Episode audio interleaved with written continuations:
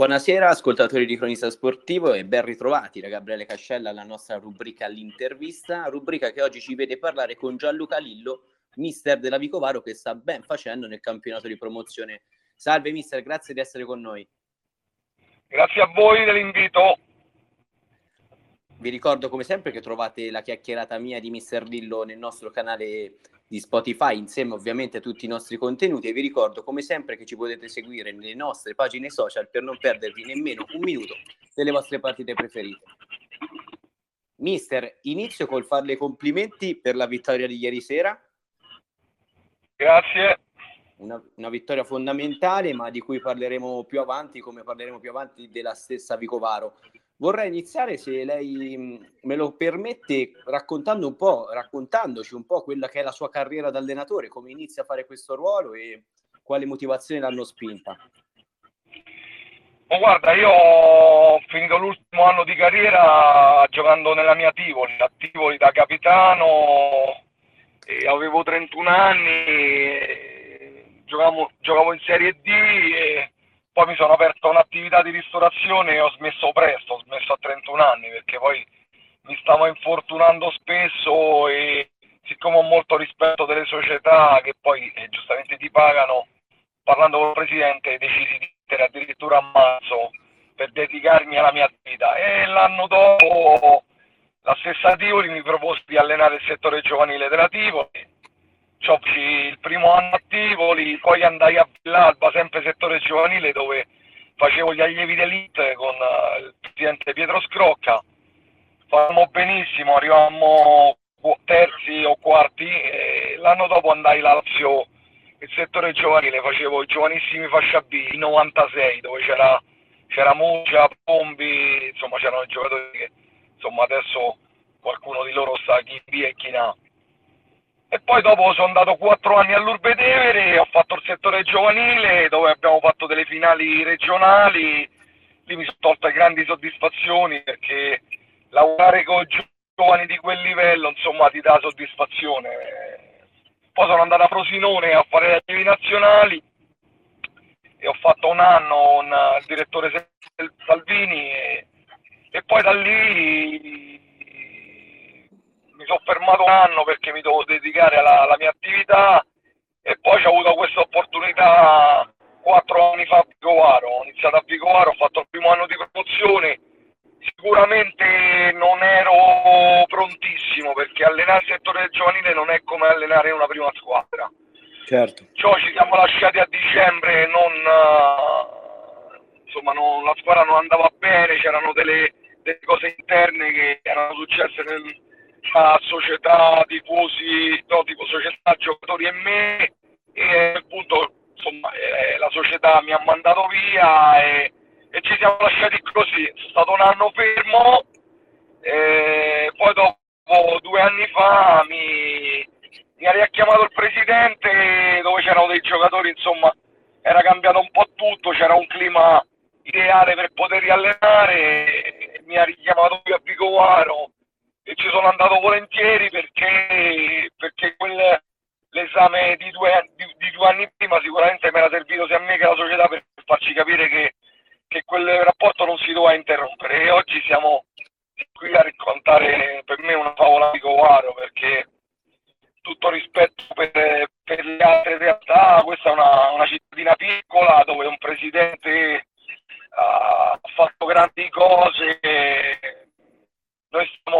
lottando con, con squadre importanti, con uh, storiche dove sicuramente anzi hanno speso pure qualcosa in più di noi, perciò trovarsi lì a 10 partite alla fine a lottare per l'eccellenza penso che sia una, una vera favola per noi.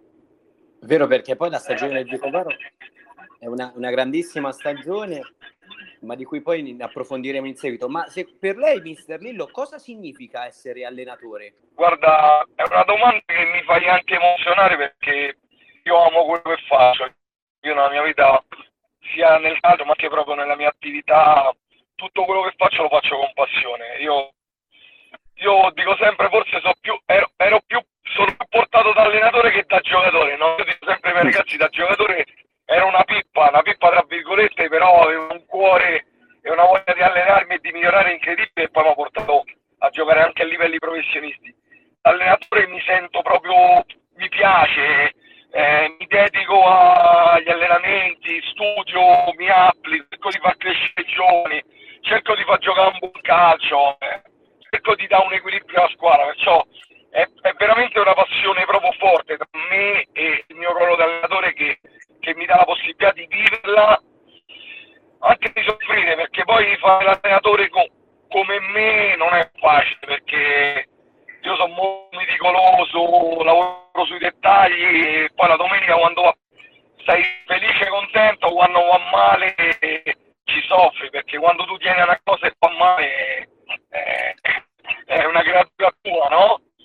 Certo. Cioè, lo, lo, vivo, lo, vivo, con grande passione questo ruolo, grandissimo. Amo, amo farlo e lo farò finché, finché potrò, lo farò sempre con maggiore, con maggiore voglia e, di, di migliorarmi anche.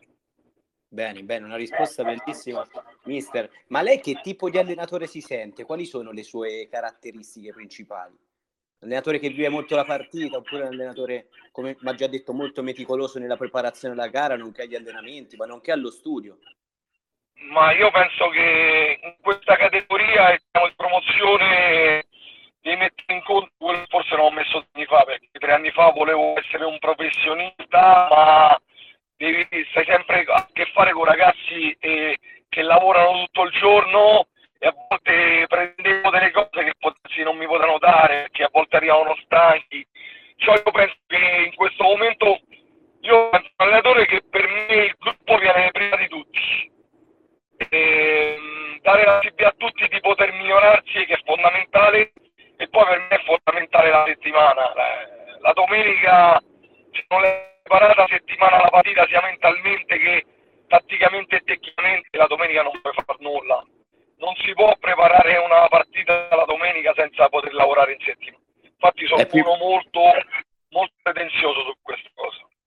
più importante la preparazione alla partita a volte della partita stessa?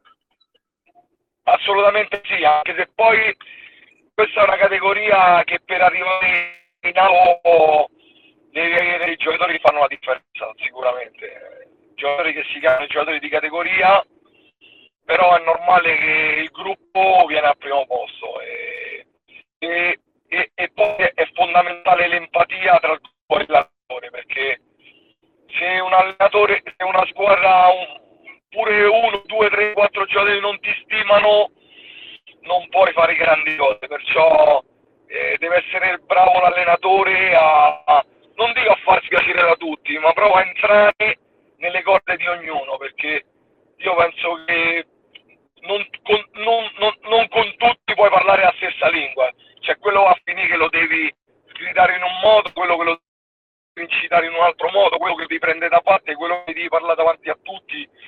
Per me l'allenatore deve essere questo, non può essere un improvvisato, io amo fare questo, perciò quello che dico lo peso, a volte posso essere anche istintivo, ma, ma sono me stesso con tutti e con tutto. Quindi è fondamentale anche avere una sorta di rapporti differenziati tra un giocatore e l'altro per venire incontro anche a quello che è la loro interiorità, l'aspetto emozionale. E questo qui poi mi dà un assist anche per focalizzarmi su una domanda. Qual è per lei, mister, quello che è secondo lei l'aspetto più bello di, fare, di ricoprire questo ruolo e invece quello che lei toglierebbe, quello più brutto, se c'è? quello più bello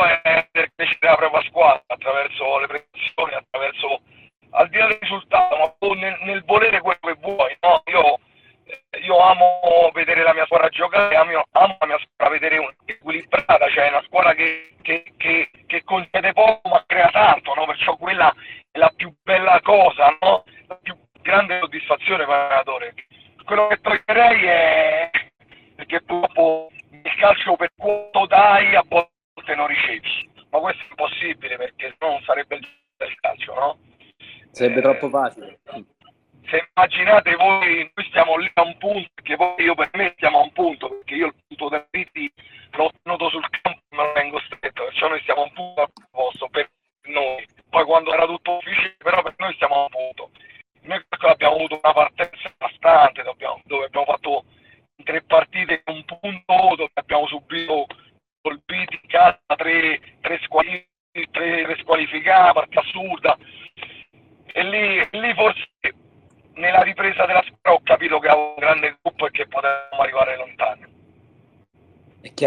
chiaro. Beh, eh sì, perché poi alla fine la classifica vi dà ragione, nonostante quell'inizio un po' balbettante, adesso siete a, due punti dal Rocca Priore con la quale avete, gli avete anche vinto 1-0. Sì, io, io, dico sono un punto da Rocca Priore perché tu non, non, so se lo sai, ma a noi ci hanno tolto il punto del Pidi, no? per, per tesseramento di Pangrazzi non regolare per loro. Perciò adesso ah, sì, sì, sì. Stiamo, stiamo facendo ricorso e spero spero con tutto il mio cuore che a quel punto ce lo ridiano perché l'abbiamo preso sul campo e ci piacerebbe insomma eh, concederlo uh, così.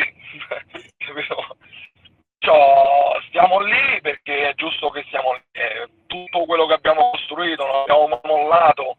Immaginate che noi, noi mercoledì prima di affrontare il Torrenova noi abbiamo perso in Coppa Italia in casa 4 a 3 con Rocca Priora lì, lì, una squadra poteva crollare, perché poi di trovare una piazza che ci tiene alla Coppa Italia, la società, invece siamo andati a Torrenova a vincere 2-0 contro, contro la squadra che stava prima, una squadra che veniva da 10 risultati utili. E lì, lì, lì, ho capito veramente di avere un gruppo coeso e, e, e, e chissà, il sogno, il sogno sta lì, noi non lo vediamo e vogliamo provarla a raggiungerlo. Mister, poi parleremo abbondantemente del Vicovaro, ma c'è un modulo preferito? Lei preferisce un modulo in particolar modo? No, no, no, no, io, io, io mm, ho sempre eh, fatto diversi moduli perché poi il modulo va da giocatori.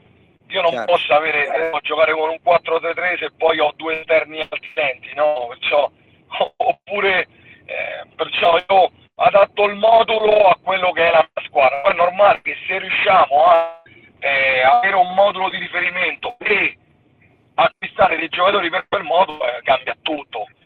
Però penso che se oggi noi eh, vediamo una partita in televisione a un certo punto a dico un minuto, al sesto minuto fermiamo il gioco, il modulo non lo vediamo perché il modulo è una, un'idea di numeri, no? Che poi durante la partita il 4-2-3 di Spalletti diventa un 3-4-3, diventa un 3-3, cioè, cioè il modulo lascia tempo che trova, è l'interpretazione del modulo che fa la differenza.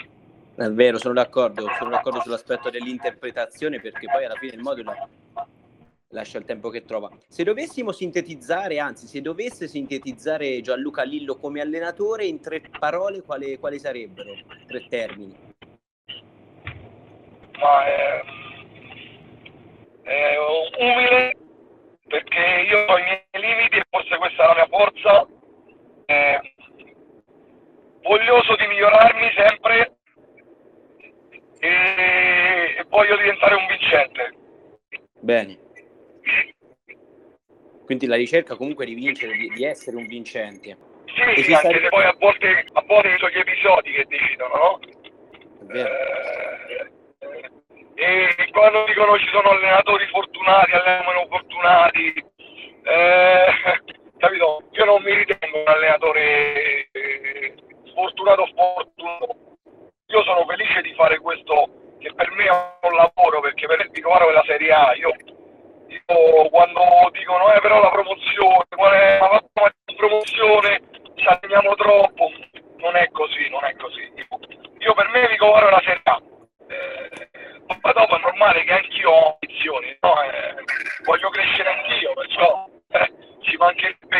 piace crescere.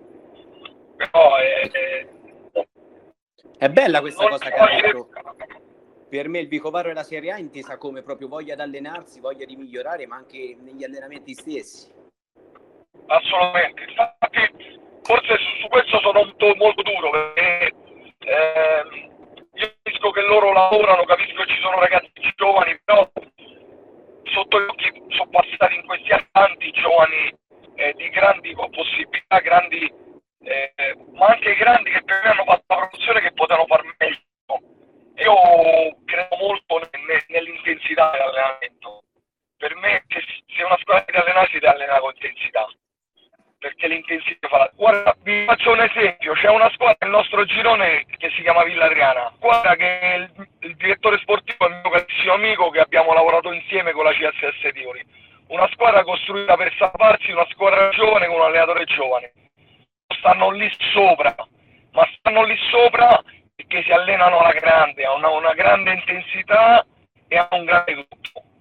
È una squadra che corre, è una squadra che corre, hanno intensità e credono nel loro obiettivo, a fare, sono riusciti a fare delle cose incredibili, che è una squadra molto giovane rispetto alle grandi realtà come Valmontone, come Rocca Priora, come Torre Nova, eppure stanno lì.